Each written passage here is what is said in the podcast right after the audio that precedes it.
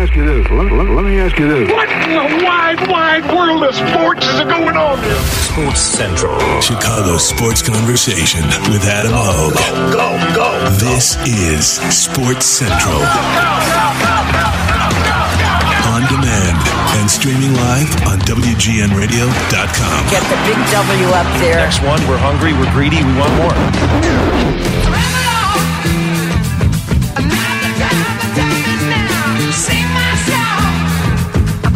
Ramble on, Joe Brand. Ramble on. It, it's just such a fitting song, too. There's, there- there's nothing better. To, to move on to the next round.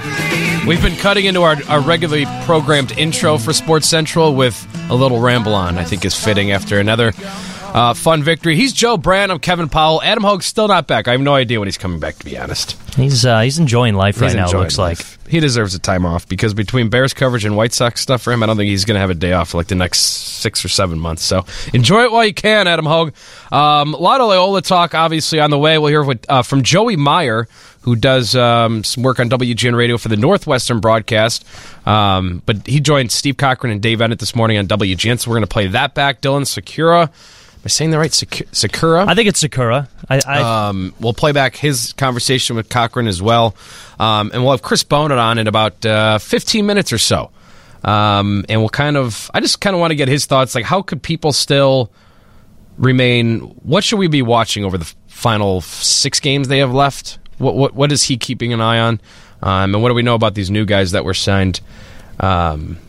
Over the past few days for the Blackhawks. So, um, what did you do, Joe Brand, for the Loyola game? Because it seems like it's become, you know, it's appointment viewing now for Chicago sports fans. We're all backing the Ramblers. So, did you have like a big day over the weekend, a big viewing party? yeah, I mean, basically, that's the thing. You're just working your schedule around Right. where you're going to watch the Loyola game. And I ended up being at my, uh, my mom's house. And, you know, unfortunately, it was the least exciting game out of the whole Loyola run so far. Mm-hmm. It's been the only lopsided victory. And then all of a sudden, the time's winding down. They're up by 12, and this is really going to happen. I mean, at one point, my uncle just started cracking up. This is this is really happening. Yeah. Loyola, Chicago, Right. going to the Final Four. Well, I tweeted that. I said, "This is amazing," and that's really all, all I have to say. I That's- mean, what it- can you it- say? I mean, it, what? Yeah, what can you say that hasn't been said already? It's an incredible story. Sister Jean's a rock star now.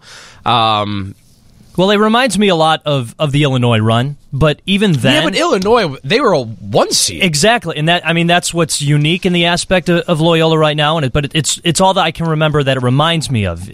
Chicago, Illinois never really had a, a time where they just fell in love with a college basketball team like well, this. and they used to when DePaul was was was was winning all the time. True. But it, it, it shows you what this city can be. Um, behind when there is a quality program locally, And there I mean, was- look, look how nuts the city's going for Loyola. And we got flirted a little bit last year with Northwestern, and, and that's the thing. It's just everybody is a Loyola fan right now. Right. It, it's always the, the people you don't think of. Even a couple guys like us, Joe Brand, a couple of Illinois State it? Redbirds. I credit ISU for propelling Loyola into the tournament after the Ramblers beat our Redbirds in the title Absolutely, you know that's that's very true. Loyola could not have done this if it wasn't for Illinois State. That's true. That's And- true. and And, I- Porter Moser's a former coach at ISU, so that's where he, you know, he got into the game. So I credit ISU for much of their success. He had a little chip on his shoulder, beating them in the MVC championship, and then keep know, in mind, let's not forget this. And I know a lot of people have been mentioning this over the past couple weeks that Loyola probably wouldn't even have been in the tournament if they didn't win the conference tournament against ISU. and that's that's where everything goes back to the selection process and, and how a lot of people think how faulty it is. And really, you can't make an argument that that's the case. This is a number eleven seed that took down a six seed, took down a three seed, now took down a nine seed, and just the type of basketball they're playing. just goes to show you that they have the capability of going far in a tournament like this, but would have no lick of interest if they didn't win the tournament uh, on their conference side. Yeah, it's pretty crazy to think that the Ramblers wouldn't even have been in it. it. And the MVC continues to perform well in the tournament. I mean, we've seen it every year. It seems like the MVC. Look what Wichita State's done, what Creighton's done. Both of them not in the conference anymore.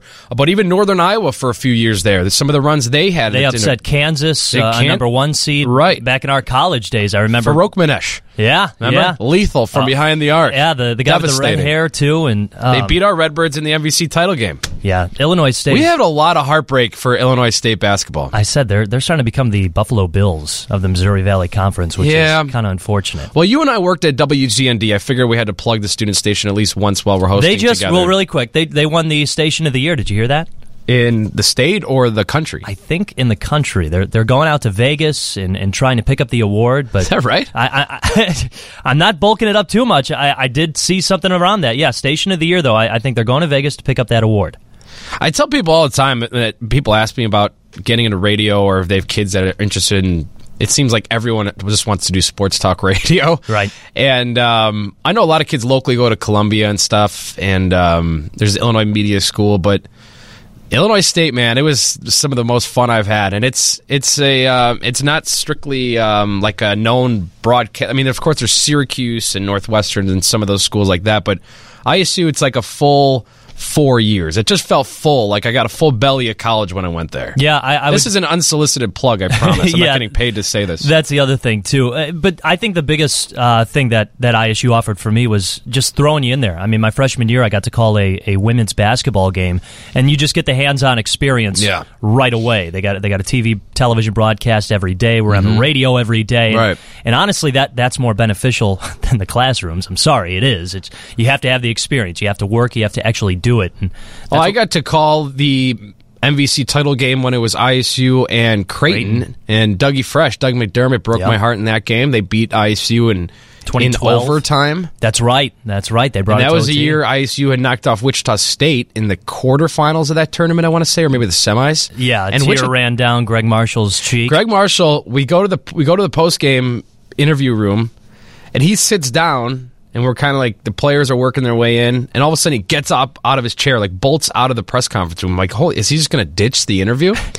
And then he comes back with a Diet Coke and he cracks his Diet Coke. So I always think of Gregg Marshall and Diet Coke together. He's he's a unique guy. Obviously, you know his his coaching abilities and his record speaks for itself. Yeah, he's got a little bit of cockiness, a little He- bit of oh, that, absolutely. a little bit of that A lot of ego, confidence. and yeah, a little bit of that. Yeah, I remember college basketball. My, my last year for the Missouri Valley Conference tournament, we stayed. It was Wichita State and Creighton, and somebody asked a question. It was before that game because it was when Wichita State beat ISU. Somebody asked about Greg McDermott, who is Doug McDermott's father, that is the coach of Creighton, and they just totally slip of the tongue, accidentally said Greg McDermott, and Gregg Marshall just not hammers the reporter, but just goes, goes on this whole spiel of, well, it's going to be tough to to figure out how to stop Greg McDermott if he's on the. co-" It's like, come on, the guy just made a simple mistake, and Yeah. he's just he's just He's been an ass about it.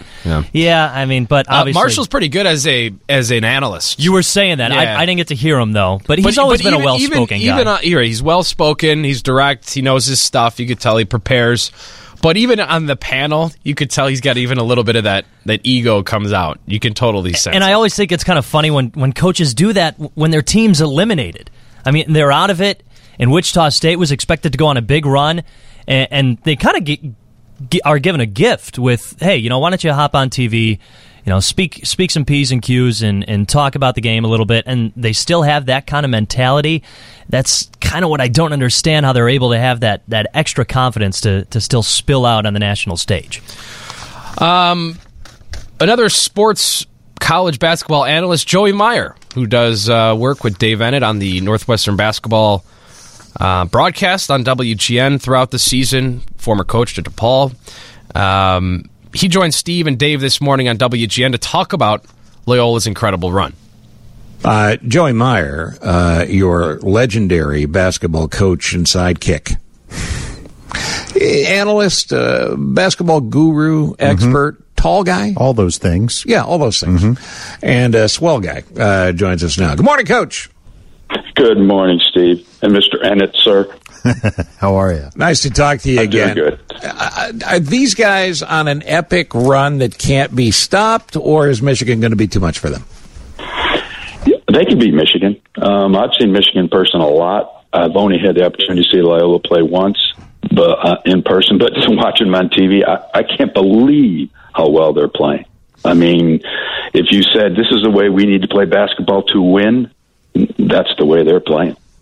Yeah, it's really textbook, Joe. I mean, you and I watch a lot of college basketball over the course of the season, but in terms of the their their sense of where they are on the court, uh, the the sense of where each guy is and the the what's what's the term that connectivity that they seem to have. I mean, it's really remarkable.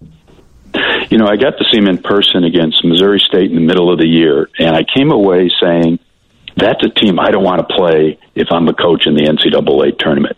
They got the capabilities of winning a couple games. Now, being perfectly honest, I never thought they were capable of going to the Final Four. Uh, at that time, I just thought they were really a tough team, really well coached. But I do have to get one thing out here right away. I am pulling for Loyola extra, extra hard for a reason that nobody else is. What's that? That's that's Porter Moser is a former Ray Meyer basketball camper. Is that right? So, yes, he was up at my dad's camp, and I remember when he was real young. So uh, it's just kind of an extra. Mo- our whole family is texting back and forth. Uh, uh, Coach Ray Camper is doing really well, so I got a little extra You motivation. know, you know, and he seems he seems like such a good human being. Was he a good kid? Yeah, he really was. Really motivated. And you can see, you know, the way he prances the sideline? Yeah. That's the kind of the way he was as a kid. A very energetic, very intense for somebody that young. And it shows in his way he coaches the game. And it's just a real, it's, it's fun to watch their teams play. I don't even care if you're, just a, a basketball person just seeing it for the first or second time and you got you got to appreciate how they play so unselfishly and how they play for each other so well You You coached against Rick Majerus. You knew him very well. Do you see a lot of the Rick Majerus pedigree in Porter Moser? You know, For- for really people do. that don't know, Porter was uh, Rick's assistant at St. Louis. Yeah, yeah you, you really do. Now they're a little different in body composition now. Um, Yeah, yeah, a little bit, a little bit, a little bit. a little bit. And and I used to tell the story. I go out and visit Rick in Utah, and I come back five pounds heavier. But he, uh, great coach, great person. I, I loved Rick. And they are similar, and they're very intense. I, you can see it, right? I mean, you can see it on the sideline. If you're at a game, if you're watching TV, watch how he moves up and down. Now, Rick didn't move that well, but he had the same kind of intensity. The attention to detail was just unbelievable with Rick, and and Porter obviously is showing those same characteristics. Joe, you were part of the last Chicago team to go to the Final Four. Of course, Illinois did go and a couple of times, and most recently in 05, but you went uh, with that DePaul team in 1979, a, a team which, you know, as I've looked back on the years I've been in Chicago and covering college sports, there are a couple of teams which have really captured the city's imagination. That one, the 1995 Northwestern football team that went to the Rose Bowl. Obviously, this this Loyola team seems to have a lot in common with that DePaul team. Except, correct me if I'm wrong. That DePaul team, you won like 25, 26 games. You were in the top 20 going into the tournament. It wasn't suddenly you get in the tournament and get hot and and pull off all these upsets. You're right. We were, I think, we were sixth. We had four losses, so we were. The, the thing that we did, we beat UCLA, who was to go to the Final Four, who was the team, and so we, we pulled the major, major upset to get to the Final Four. But yeah, we were ranked. This, this run is unbelievable, Loyola. Uh, you got to give them a ton of credit. You know why? You have, one, they're mid-major, okay, and I don't know if you use that term, but I'm using it.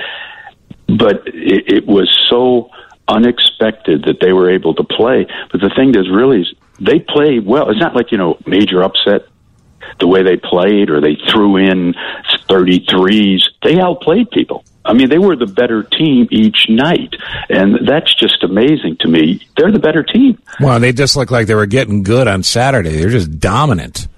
Um, Just ran up and down the court. Do- What, what kind of game does Sister Jean have? Do you think? Uh, if we throw her a basketball now, is she ready to go? Uh, honesty is the best policy. I think maybe her playing days are over. Uh, You mean her I did see best a- days? You mean maybe she's slightly past her prime, but you wouldn't count her out from three? Is that what you're saying, Coach?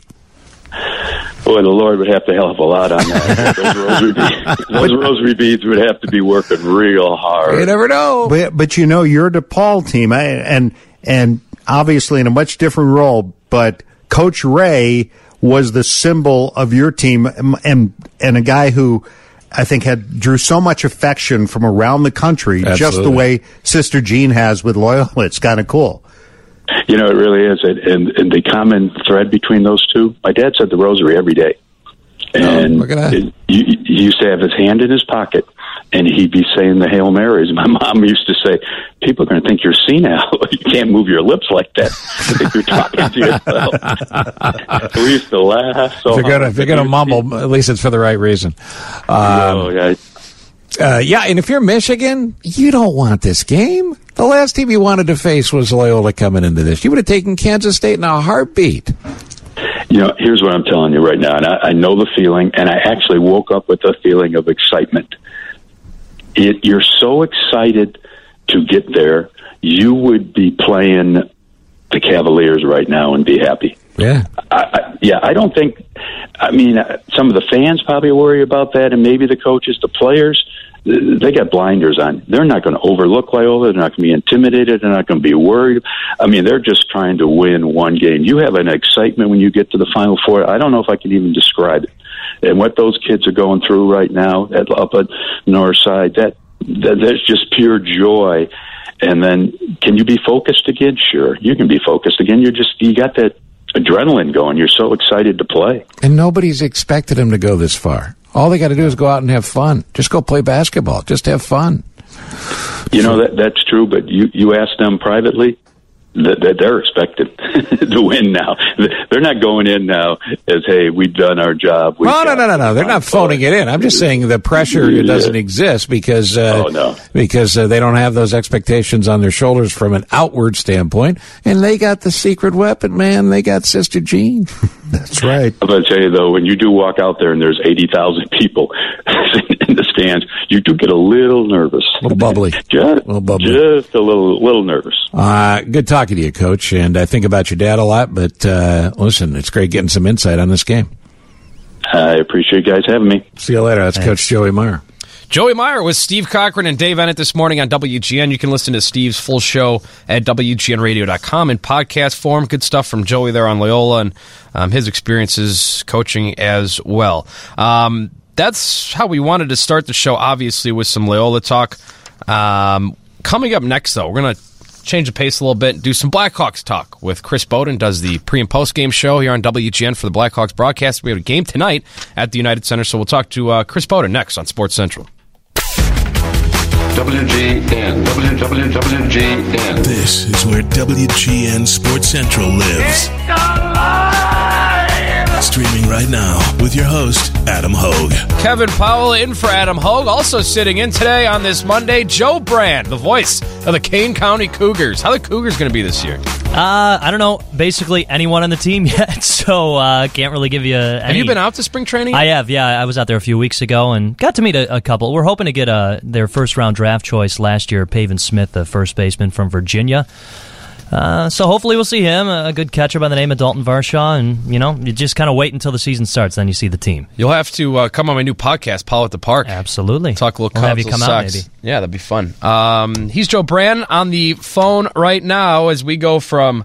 We haven't even mentioned, by the way, the Kansas Duke game from last night, which was maybe the best game of the tournament. Chris Boden, I know you're probably following along the uh, Loyola story. Are you are you on the Loyola train like the rest of us?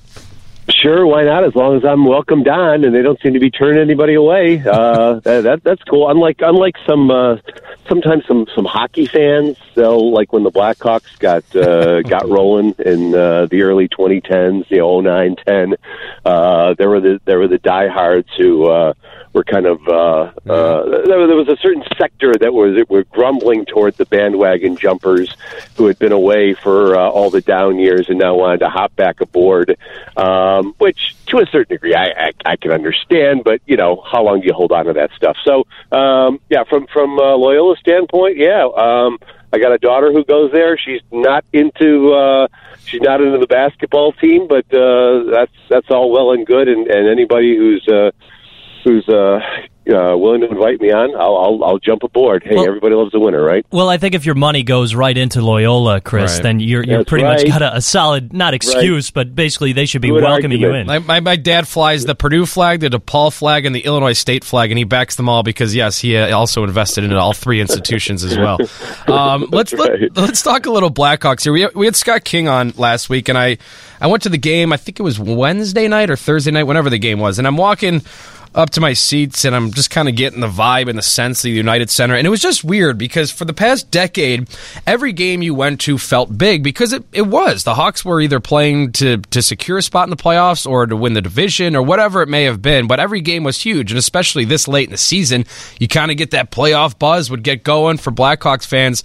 And the United Center does, I mean, it's the best in game production, I think you know, in hockey and in pro- professional sports, it's always fun and it still felt big and people were really into it, but it was lacking a little bit of, of the obvious, of the fact that Blackhawks aren't going to the postseason for the first time in a decade. I guess for, for you, Chris, what are you keeping a closest eye on and what do you think people should be watching over these final, what is it, six games we have left here now? Uh, what are you kind of watching as we head into the offseason and head into a playoff list? Uh, Blackhawks and the Red Wings too. By the way, not in it. First time since 1996, I want to say. Yeah. Either neither one of those teams will be in the playoffs, so it's it's a weird year for the NHL. But what are you keeping an eye on over the final couple weeks here? Well, we have something to keep an eye on uh, tonight and Thursday night. These are the third and second to last home games um, uh, because uh, Victor Ejdsell, the guy that the uh, Blackhawks acquired along with the number one pick and a swap of other picks uh, later on in the draft, uh, but Victor Ejdsell was the the body that the Blackhawks got back for for Ryan Hartman in the trade deadline deal. Uh, they just brought him over from Sweden last week. He played two games in Rockford this weekend, and all of a sudden they've decided to bring him up, and uh, he's going to make his debut tonight, centering a line with Patrick Kane and Brandon Saad. So, uh, welcome to the NHL, kid. Uh, this is a really uh, big center, um, and it goes six six five, something like two fifteen or two twenty. Got a chance to talk to him a little bit earlier today after he came off the ice, and uh, you know uh, he's excited about it. He certainly has you know uh, a, a filled out body, and and uh, in terms of what he can bring skill set wise, that'll be that'll be something to watch, and how quickly he can adapt to this game because it's a smaller rink overseas, uh, a bigger bigger rink over here, and um, you know. Uh, just having to adapt this quickly, not to mention the level of play, is going to be interesting to watch. And then Thursday is when uh, Dylan Sikura is going to make his NHL debut. He was the uh, uh, former sixth round pick back in 2014 of the Blackhawks, who has really blossomed, really come out of nowhere, especially over the course of the last two years, playing college at Northeastern, and uh, is you know, a finalist for the Hobey Baker Award, which is College Player of the Year. And Northeastern got knocked out this past weekend in the NCAA tournament. So um, he signed uh, immediately his entry level contract. The first year will get burned with these final couple of games, but that's kind of the sacrifice you have to make in order to not risk losing him in free agency. If you didn't sign him right away and burn this first year, um, he'd be open to everyone uh, during the summer if you didn't sign.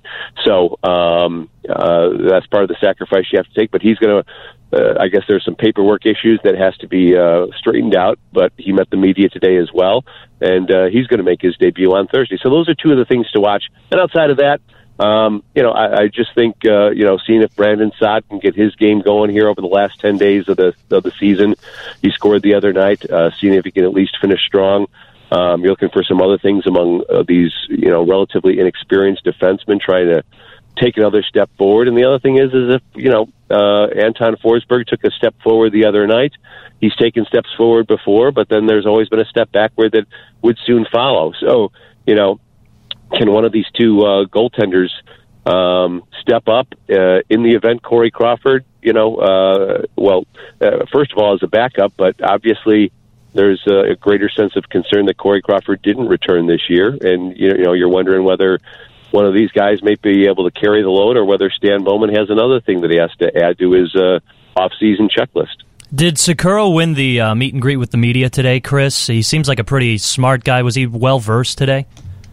Yeah, he was. He was okay. I mean, I think he's a little bit, a little bit overwhelmed because there, uh, surprisingly, there was a lot of media there today, well, with the Loyola story going yeah. on. But um, uh, yeah, uh, uh, you know, very uh, very polite, kind kid. Um, but you know, he knows. Uh, unlike Ejdsell, he's this is a smaller kid, and he's uh, uh, more of the speed and skill set that the league has become more of right now. And uh, you know, just looking at him physically, there's going to be a lot more filling out that he's going to have to do over the course of the next couple of years. But you know what? You look at Alex DeBrincat, and you know when he doesn't have his his hockey uniform on, even when he does, you know, you're amazed he's able to be as productive as he is. The, the curious part is to see whether, you know, that kind of skill set carries over w- with what Sikura has because, you know, he is smaller in stature and um, how he's able to handle what uh, the best league in the world throws at him is, is going to be interesting to watch here over the course of the next week and a half. For Stan Bowman, what should be uh, the top of his to do list heading into the offseason? I still think he's probably going to have to find a top four defenseman somewhere, and and and granted, um, you know that that sounds a little bit counter to what he's been doing here over the past couple of weeks, but um, uh, either that or he has a lot of faith that you know one of the guys that are already in the stable is is going to be able to slide in and take some of that responsibility. There is going to be some salary cap space he has to work with finally, and uh, if he wants to go out and um, you know he, he he probably can't have both of an offensive type defenseman or a you know, a, a blue collar shutdown type defenseman. It's going to have to be one or the other with the money he has available, um, and that's if he's and that and that's if he sees things the same way. Because again, he's gone and signed Jan Rutta to an extension, Erik Gustafsson to an extension. Um, you know, he already has Connor Murphy locked up with the trade last year. Unless he moves one of those guys in a trade that would allow him to either get something in return along those lines or allow him to uh, shop a little more in the free agent market. Um, you know, uh, there, there's already kind of a, a logjam at that position right now. So I think what he's done is is secure what he believes are, are some assets there along the blue line, and uh, if not create competition, it is also you know a chip he can use in terms of packaging one of those guys in a trade. Chris, there's one thing I just kind of wanted to point out, if eh, just in case Blackhawk fans think that we're scraping the bottom of the barrel and trying to make optimistic views of what's happened, what's gone with this uh, Blackhawks team this year. Victor Ejdsell is, is, a guy that the Hawks wanted before uh, he signed with Nashville, and uh, you know when they made the, the trade for Anthony Duclair, that's a guy that the Hawks had their eyes on for a while too. So don't you think that Stan Bowman has done a pretty solid job this year, despite with what's going on currently with the Blackhawks, but looking towards the future, he's done the right moves. Yeah, I mean, t- obviously, time is going to tell uh, with with this as as we all go along. Um, and Ejdsell, I think, is is an older guy. He may be about 23, 24 or so right now. It's taken him a little bit of a while to develop uh, overseas in, in Sweden, but it was definitely a player he targeted. And, and let's be honest, at, at this stage, with what he has done, uh, particularly this last draft, if not the last two drafts, this one coming up, um, it, it's going to shape the franchise down the road. Um, everyone kind of believes that what he was able to do in the draft, especially defensively last year with uh, Jokiharju and Ian Mitchell of the University of Denver. Those are, you know, two potential, you know, uh, top four defensemen of the future. Now it becomes a matter of uh, whether they are that and how quickly, you know, they're able to develop. Uh, but by and large, I think the early returns on on those two picks are pretty strong. So you're seeing, you know, the potential of what the blue line can look like down the road.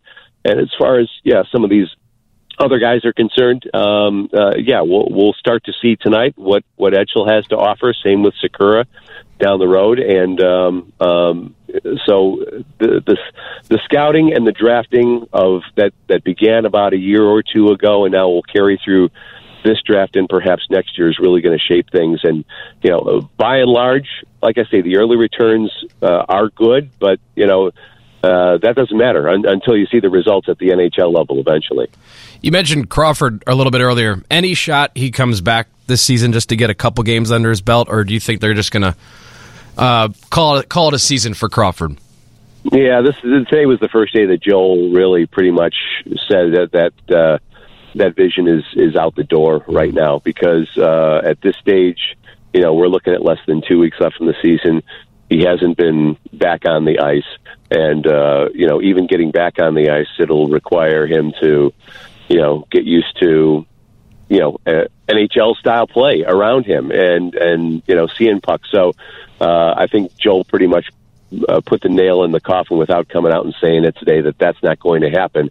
And like I've, I've mentioned with you previously, and I've said in the podcast before, you know, now this becomes a, a greater concern. Not seeing Crawford back on the ice before the end of the season, you're dealing with a great unknown. Joel said today that you know he's they're still very confident that you know he's going to be ready come come training camp. But the fact that he hasn't been able to get ready after all this time, when they felt fairly confident when the injury first happened that he was going to, you know, return at some point this season, you know, I think that that raises a little bit of concern now. Uh, that yeah, Stan may have to uh, do a little bit more work in terms of if if Forsberg or Berube does not step up here in the over the course of the final, you know, week and a half, um, you know that this may be another thing that he's going to have to look for during the off season. How'd the call with the uh, Illinois State Hockey Championship go on Saturday? Did you do the shot of olive oil? Uh, I, I I did the shot of olive oil, but nothing. You know what? Nothing really worked. It was a it was a rough broadcast, and I feel I feel sorry for the entire crew for having to put up with me. What, what was really disappointing was, um, you, you know, I, I obviously uh, the kids uh, the kids at the schools might go back and, and watch that thing. And w- when you're uh, when you're dealing with a with a, a sore throat and a cold and stuff like that, the thing that gets ripped away is your ability to create enthusiasm. You just want to try and get through it, you know. So um, fr- from that aspect, uh, uh, I'll apologize right now to anybody who might be listening because, uh, yeah, uh, sucking on cough drops and. Uh, you know, drinking uh, drinking hot tea and stuff like that just to get through that. Uh, I had I had a great crew to to to work with, and uh, yeah, I wish I I wish I could have gotten through it a little bit better. Unfortunately, uh, the uh, the uh, health gods jumped up and bit me uh, at the wrong time this week. I'm sure it was great, Chris. Hey, we're going to be out there at the United Center, the Rokon show, so maybe I'll uh, I'll swing by, but. Uh, I don't. I don't want to get whatever you have, so I may give you the elbow hello. You know, maybe not shake your hand, but uh, appreciate you jumping on, Chris. And um, yeah, go ahead. I, I said at your risk. At your risk. At your all risk. Hey, appreciate you doing this. I know you're a little under the weather, so um, uh, thanks for uh, joining Joe and I. That's Chris Boden. You can hear him on uh, tonight's call, pre and post game on WGN as the Hawks take on the Sharks tonight at the United Center, and uh, on the Blackhawks Crazy podcast with Scott King is a must listen if you're a Blackhawks fan. Chris, appreciate you uh, joining us. All right, guys. Take All care. right, we'll see you soon. Thanks, Chris. It's Chris Boden. Did you did you listen to his call? You know, I didn't. Well, because I I had a lot going on Saturday. Loyola Yeah. game being one of them. Mhm. Um, but you know, the last Hawks game, uh, what was it? Friday, maybe? set uh, Thursday. He, every day, not every day, but every day I'm there. Chris will grab a couple of Whoppers uh, from the media food section. Choc- little candy Little candy, yeah, Yeah. yeah. in the uh, in the third period. That seems like uh, not the best thing to eat if you're a broadcaster. well, well, he, he always tosses me the biggest one he can find. This is a little weird, quirky tradition we've gotten into. And then on Thursday, he's like, uh, "For your sake, I'm not going to hand you a Whopper this time. I'm going to keep you keep you healthy." And I'm like, Never been a big Whopper guy. You know, I never have either. Chris kind of turned me on to it though. You know what I don't like is that like when you bite into it, it's like you're biting into the the texture. Makes me like cringe. It's like it's like think it's nails on a it's like nails on a chalkboard because it's so dry. and Don't it's eat them to- frozen. Have you ever eaten them frozen? That sounds impossible. It I know. sounds like I- chewing a diamond. a It's- buddy of mine lost his tooth. Yeah, eating them I mean, frozen. frozen Whopper. Um, all right, that's Whopper talk and Blackhawks talk. He's Joe Brand. I'm Kevin Powell. Up next, Porter Moser just finished speaking with the media. Uh, his first interview since they, well, I guess his first interview of the week as we kick off Final Four week.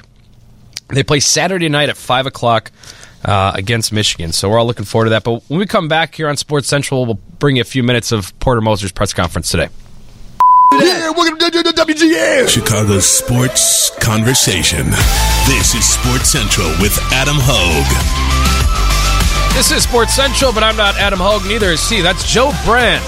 You gonna sit in tomorrow with me as well, or is this a one and done? Are you, are you through with me after 37 minutes? No, I mean, I, I, I hadn't been through with you over the first four years of college, so It's true. uh, no, if, if this is an invite, yeah, count me in. You know, Joe was basically my boss at WZND. Those were great times, weren't they? I never listened to you, anyways. That's true. That's He- why I Joe was long. a sports director down at ZND. We, uh, yeah, you, you were you were a, a tough guy to, to keep control of.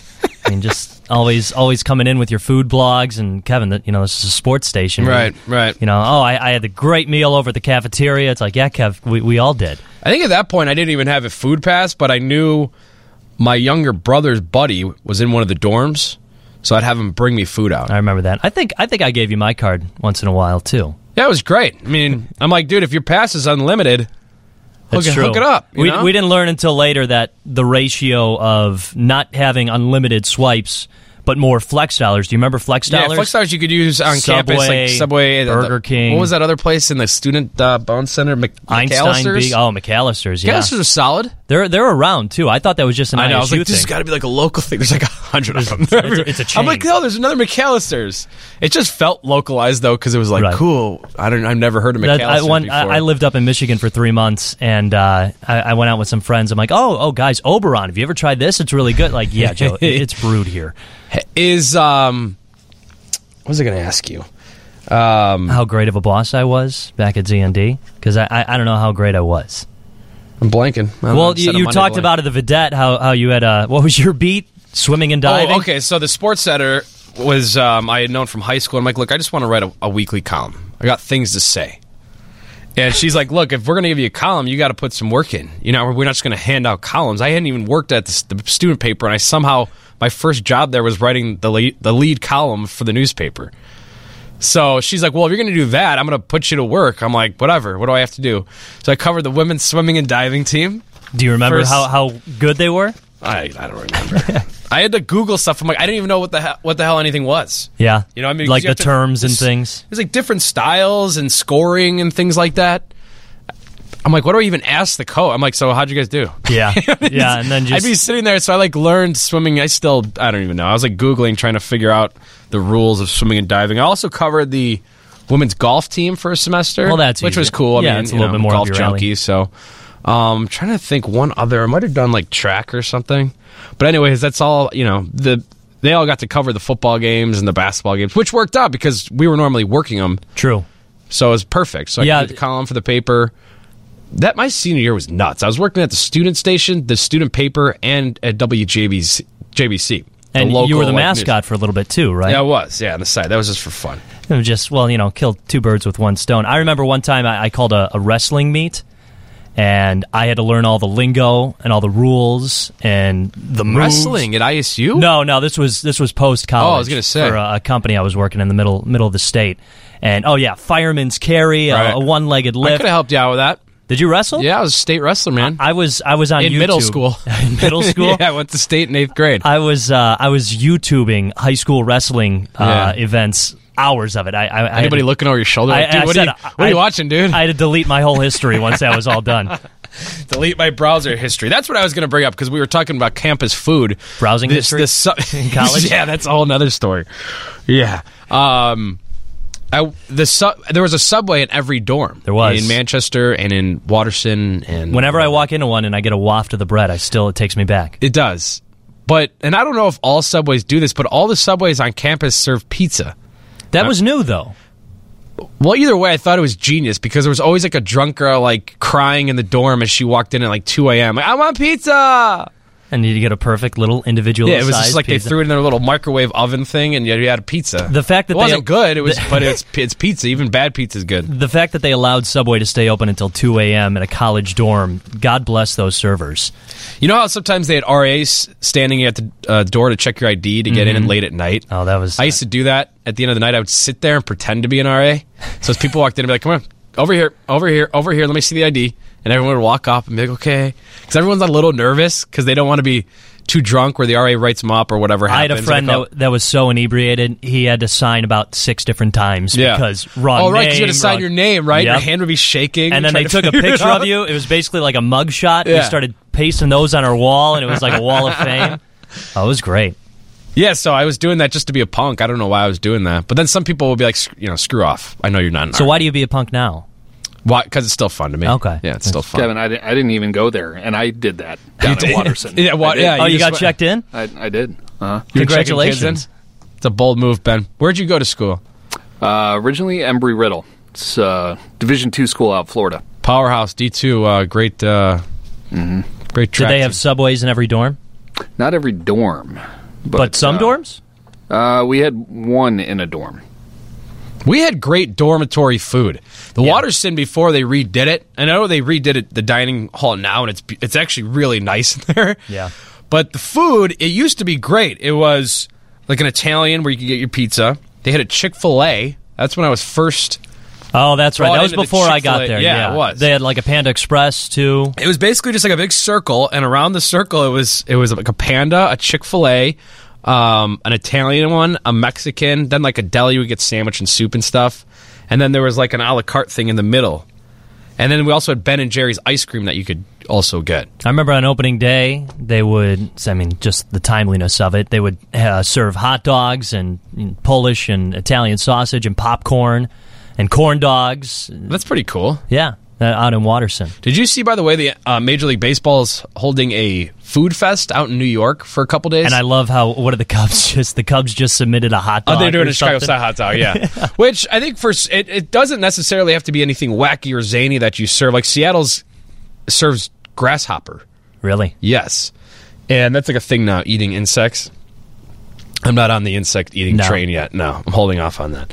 Um, and the White Sox went with a horseshoe, which is more of a Central Illinois thing. It's basically like garlic, like Texas toast, and then they just pile stuff on top of it. I forgot. Yeah, I, I've never, I don't think I've ever had one of those. Neither have I, but it's not really- like fries and gravy. Yeah, it's sort of like that. Yeah, I think they're putting Italian sausage in like a sauce, and all. it sounds awesome. Mm-hmm. But I don't associate that with White Sox. True. When I go to the Sox game, I'm crushing Polish sausages.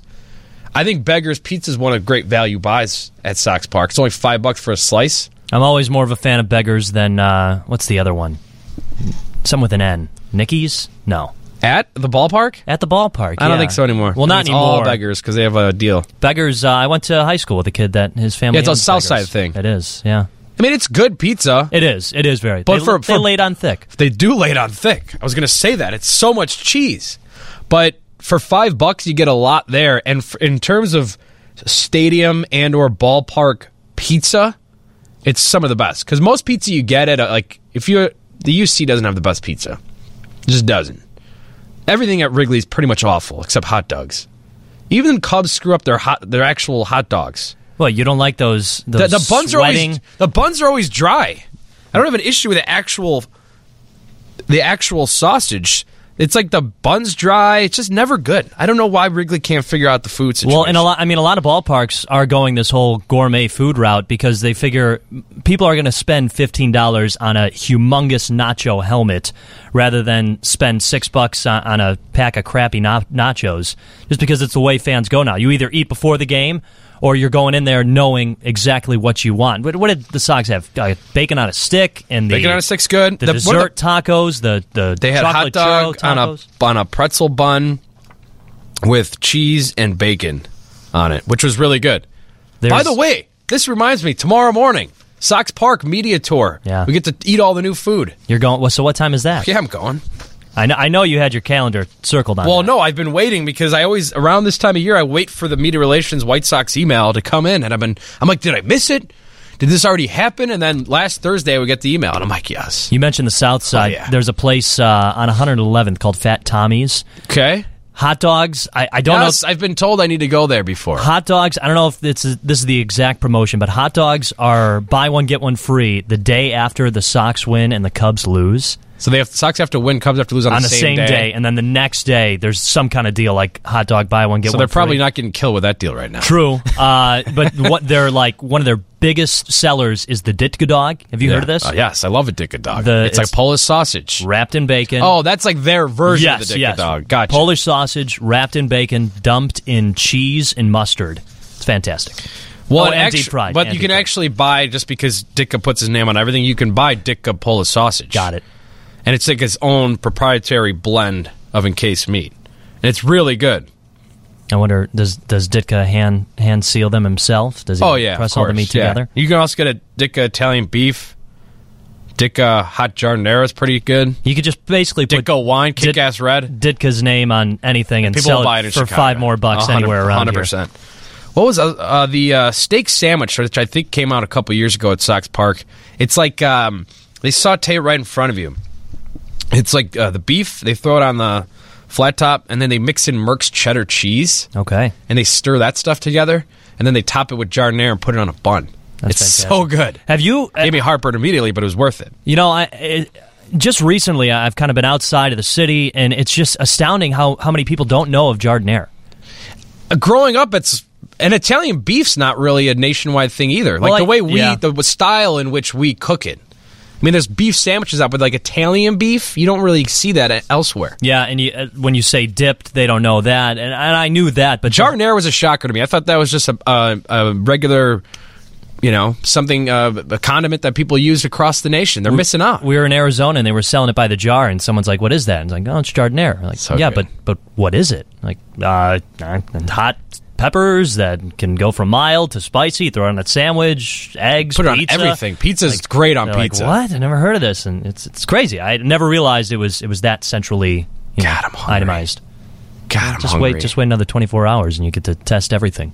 Yeah, it's tomorrow morning. Well, the Rokon show's at the United Center tonight, by the way. So the second this don't don't take don't be offended, Joe, because the second the show ends, I'm bolting out of the door to head over to UC to get set up. Well, you're already show. lacing up your shoes. You got your vest back on, and Yeah, had to take the vest off. It's pretty pretty toasty in Studio A today. Um, all right, well that was not planned food talk, but anytime you bring up food around me, I'll I'll go for an hour. I'll do food talk for an hour, Joe.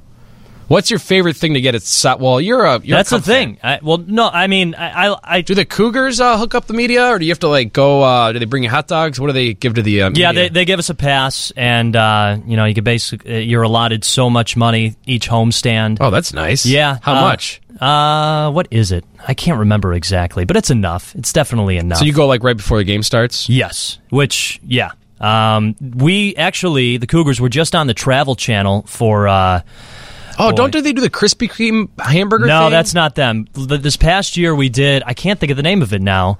Uh, I think it's. I think it was called the Fatty, and it's just you know a thick. Want to say third of a pound hamburger, quarter pound hamburger, and pulled pork, pepper jack cheese, spiced pork belly, wow, uh, fried jalapeno sticks, mac and cheese, and honey mustard on the same bun. All yeah, but It's you know much. it's it's Too not. much going I know, but it's you know it's a little bit of each, so it's not totally falling over. See, and the, the, thing, thing with, is, the thing with burgers now, like people get you read if you read a menu, like wow, that sounds awesome. All that stuff is on it, and then you get it, and it's just it, I do- it never hits the spot. That's why the best burger in Chicago is Au Cheval. They know how to do it perfectly. It's just a couple of meat patties that are on a flat top. They put some American cheese on it and a little bit of their um, garlic aioli mayo situation they have and some pickles. Yeah. and a nice perfect bun. Yeah, I mean, it's not you- it's not it's not stale. you need the grilled. You need the boat. You need a you need a fork. You need a couple napkins, which they do provide to you. We had a, Oh, a for at the ballpark. Yeah, Yeah, the the Au Cheval is just beautiful. It's a beautiful burger. It's the best Well, burger in the restaurant. city. Oh, I know. I'm just saying, like in general, some people try to doctor up burgers too much. I get that. But I I get like the thing now with that is like look at the exposure they got. I feel like that's half of it. People making Exactly. Instagram worthy type dishes. You know, something that'll cause a little buzz. right. We also had a uh, chicken and waffle cone, which I like that. Yeah, those are a thing now. waffle cone with the uh, Chicken in there and you chicken it nuggets, but they were um, like buffalo. they had a little bit of, of syrup taste in the in Oh, the okay. I like that aspect yeah, of it. A little yeah, syrup yeah, cup. Yeah, like a honey barbecue type situation. Yeah, it was good. It was good. Man, you got to come out. Come out to a I'm gonna come out. I'm Kane gonna, I'm gonna come out to a game. Northwestern Medicine Field. We got 70 home games. Is that what it is? Yeah. 140 game season, 140 games in 150 days. We'll start next Thursday. and then you don't have a life for the next 150. Pretty days. much, yeah. I basically sell my soul, but Right. it's Your family's like, who are you? Yeah, yeah. I get I get 10 days off throughout the summer, and if I can, What do you do with those days off? everything. I, I, we're gonna golf. We're gonna do a barbecue. I go we're to going out to I, eat. I go to Six Flags. I, I treat it like a field trip. yeah, wake up at like 7 a.m. It's a full day, everybody. Absolutely. And and when I get a day game before my off day, it's kind of like a day and a half. It's amazing. All right. Well, I'm looking forward to. Uh, where can people listen to the Cougars broadcast? KCCougars.com. Uh, if you're out in Geneva or Aurora, we're on uh, the big one, AM 1280 WBIG. Yeah. But yeah, KCCougars.com every game. Joe's the voice of the Cougars. Looking forward to the Cougars season this year. Um, before we go, we have buried headlines coming up, but we're going to play. Porter Moser just uh, uh, finished talking with the media, did a teleconference today, and um, since everybody's on the Loyola train, we figured bring you just a couple minutes of that teleconference with Porter Moser, head coach Loyola. Well, I'm definitely into that school of thought of trying to learn and get advice as much as I can from from guys that I know and trust that have been there. So I'm in that process right now. I have um, done that. I I wish Coach Majerus was around. I mean, I- obviously I was so close to him, and ironically, it was 20 years ago, um, almost to the date that he was in San Antonio with his Utah team. So I, I wish I could tap into that. Um, I worked with Al Jensen, who's now with the Utah Jazz um, and we were texting each other and going to have a conversation with him. We were talking about a couple things Coach Majerus was doing, but I definitely am in the school of thought. You know, it is my first time, and uh, if I can get any advice or anything, you know, I'll. I'll I'll take it all in and, and then mix it to what we do. I mean, I, I know this.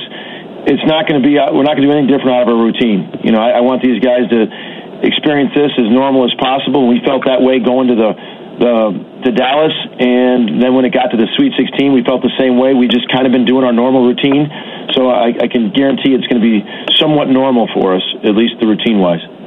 Uh, anybody else in the coaching business that you would uh, that you would identify as people that maybe you've uh, exchanged a text or a call with?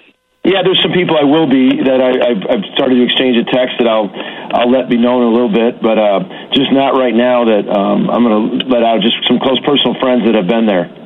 Hi, Porter. Hi, Shannon. How are you? Uh, good, thanks. Uh, I have two things, uh, if that's okay. The first is, uh, do you have any history or cross paths much with these other Final Four coaches? Um, yes, I mean I I, I know uh, I've known Bill for a long time. I the the thing I loved about Bill Self was you know Bill seemed to be the same guy as he was when he was Oral Roberts.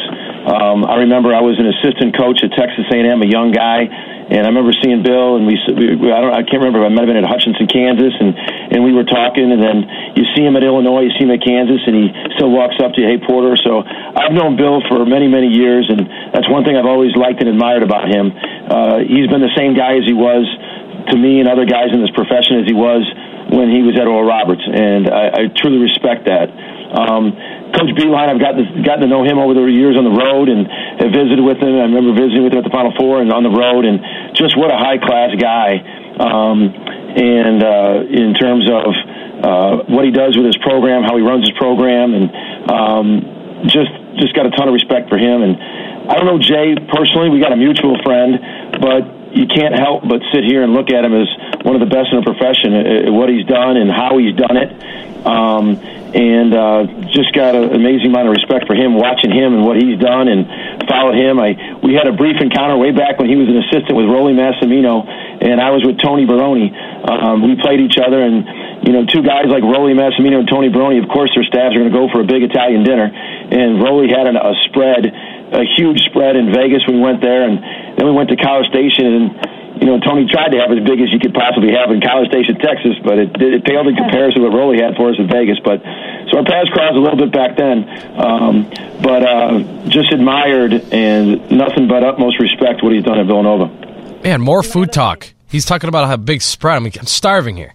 That's Porter Moser, head coach Loyola. Joe, you think he's going to stay at Loyola for a, the long term future? I, you know, I kind of do. Uh, he's a Chicago guy. He's a Catholic guy. Mm-hmm. He he played in the Missouri Valley Conference. I mean, he could just be the man. He could be the man and stick around here.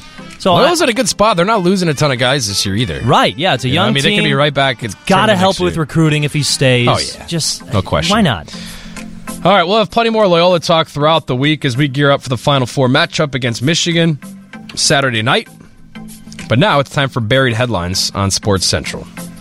Did you do your homework? You got some buried headlines for us, Joe? Uh, well, yeah. If you if you're saying homework in terms of four minutes before the show, yeah, I got a few. Good, I like that. Uh, like Dusty that. Baker coming back to the San Francisco Giants. Oh, is that right? Yeah, there was a tweet out. Giants announced that Dusty Baker is returning to the organization as a special advisor to director of baseball operations. That's from Chris Haft, a Giants beat Dusty, reporter. back with the Giants. You know, I, I feel A- I feel bad for him, and I'm happy. I don't. I'm happy What do you that feel bad about?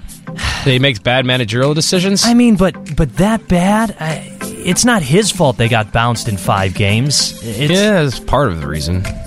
But he was definitely outmanaged by Maddon. Talking about the NLDS, right? Game five. it- it's his fault that he got outmanaged, or Cubs had a better bullpen. Cubs had Wade Davis. That's true. That's fair enough. I mean, it, I feel like he got dealt a raw hand with Washington. Just kind of a They quick had to make trigger. a move. Dave Martinez makes more sense. I, I hope I, I believe that too, but I mean, this is the year for them. It's the last year with Harper. If they don't Washington. win, man, you're gonna see your the face of your team, everything you've built. Your I just team hope- around over the past. I hope Martinez isn't a Joe Maddon uh, cover band. Well, just- he, I know people keep alluding to that. By the way, uh, that's Madison Bumgarner out four to six weeks. yeah, that's that's right. I mean, Dusty geez. can maybe help him find a new starting pitcher to fill in for the first two months. and burn him. Um, the the White Sox have welcomed back a former groundskeeper who spent 23 years in prison for a crime he didn't commit. Chicago Tribune with this story. Uh, new DNA evidence led prosecutors last year to vacate the conviction of Nevest Coleman, 49 year old. He had been convicted in a 1994 rape and murder. He was released from prison in November. And a Cook County judge granted him a certificate of innocence. said he asked to get his job back with the White Sox before he asked for a hamburger. That's like one of the first things he wanted coming out of jail. Pretty cool. He says the team says uh, the team says it is grateful. "Quote: Justice has been carried out, and thrilled to welcome Coleman." "Quote: Back to the White Sox family." Um, I do want to get to a piece of audio, and there really doesn't need to be a whole lot of context to this, other than I found it. It was an interview with a guy on Good Morning America about an intruder breaking into his home, and basically what he encountered and how he basically laid the whole scene out. And see, that's what the problem was. Because I heard him first. I said, hold on. I said, hold up. Wait a minute. Something ain't right. Because then I start to taste them. I say, and then I start to smell them. So it's like the smell like tastes like other. So I knew something was wrong. I knew something special about it. You know? So So what did you do when you heard the intruder? I ran upstairs. I had to run. And I had to do what that little girl, what's that little girl uh in the Holocaust? She had a uh she what Anne Hathaway, and Frank Frankie Beverly. Anne Frank, that's a hiding bitch, ain't it? I had to get up the stairs. So he had so much rhythm. When he was walking upstairs stairs, doom, doom, doom.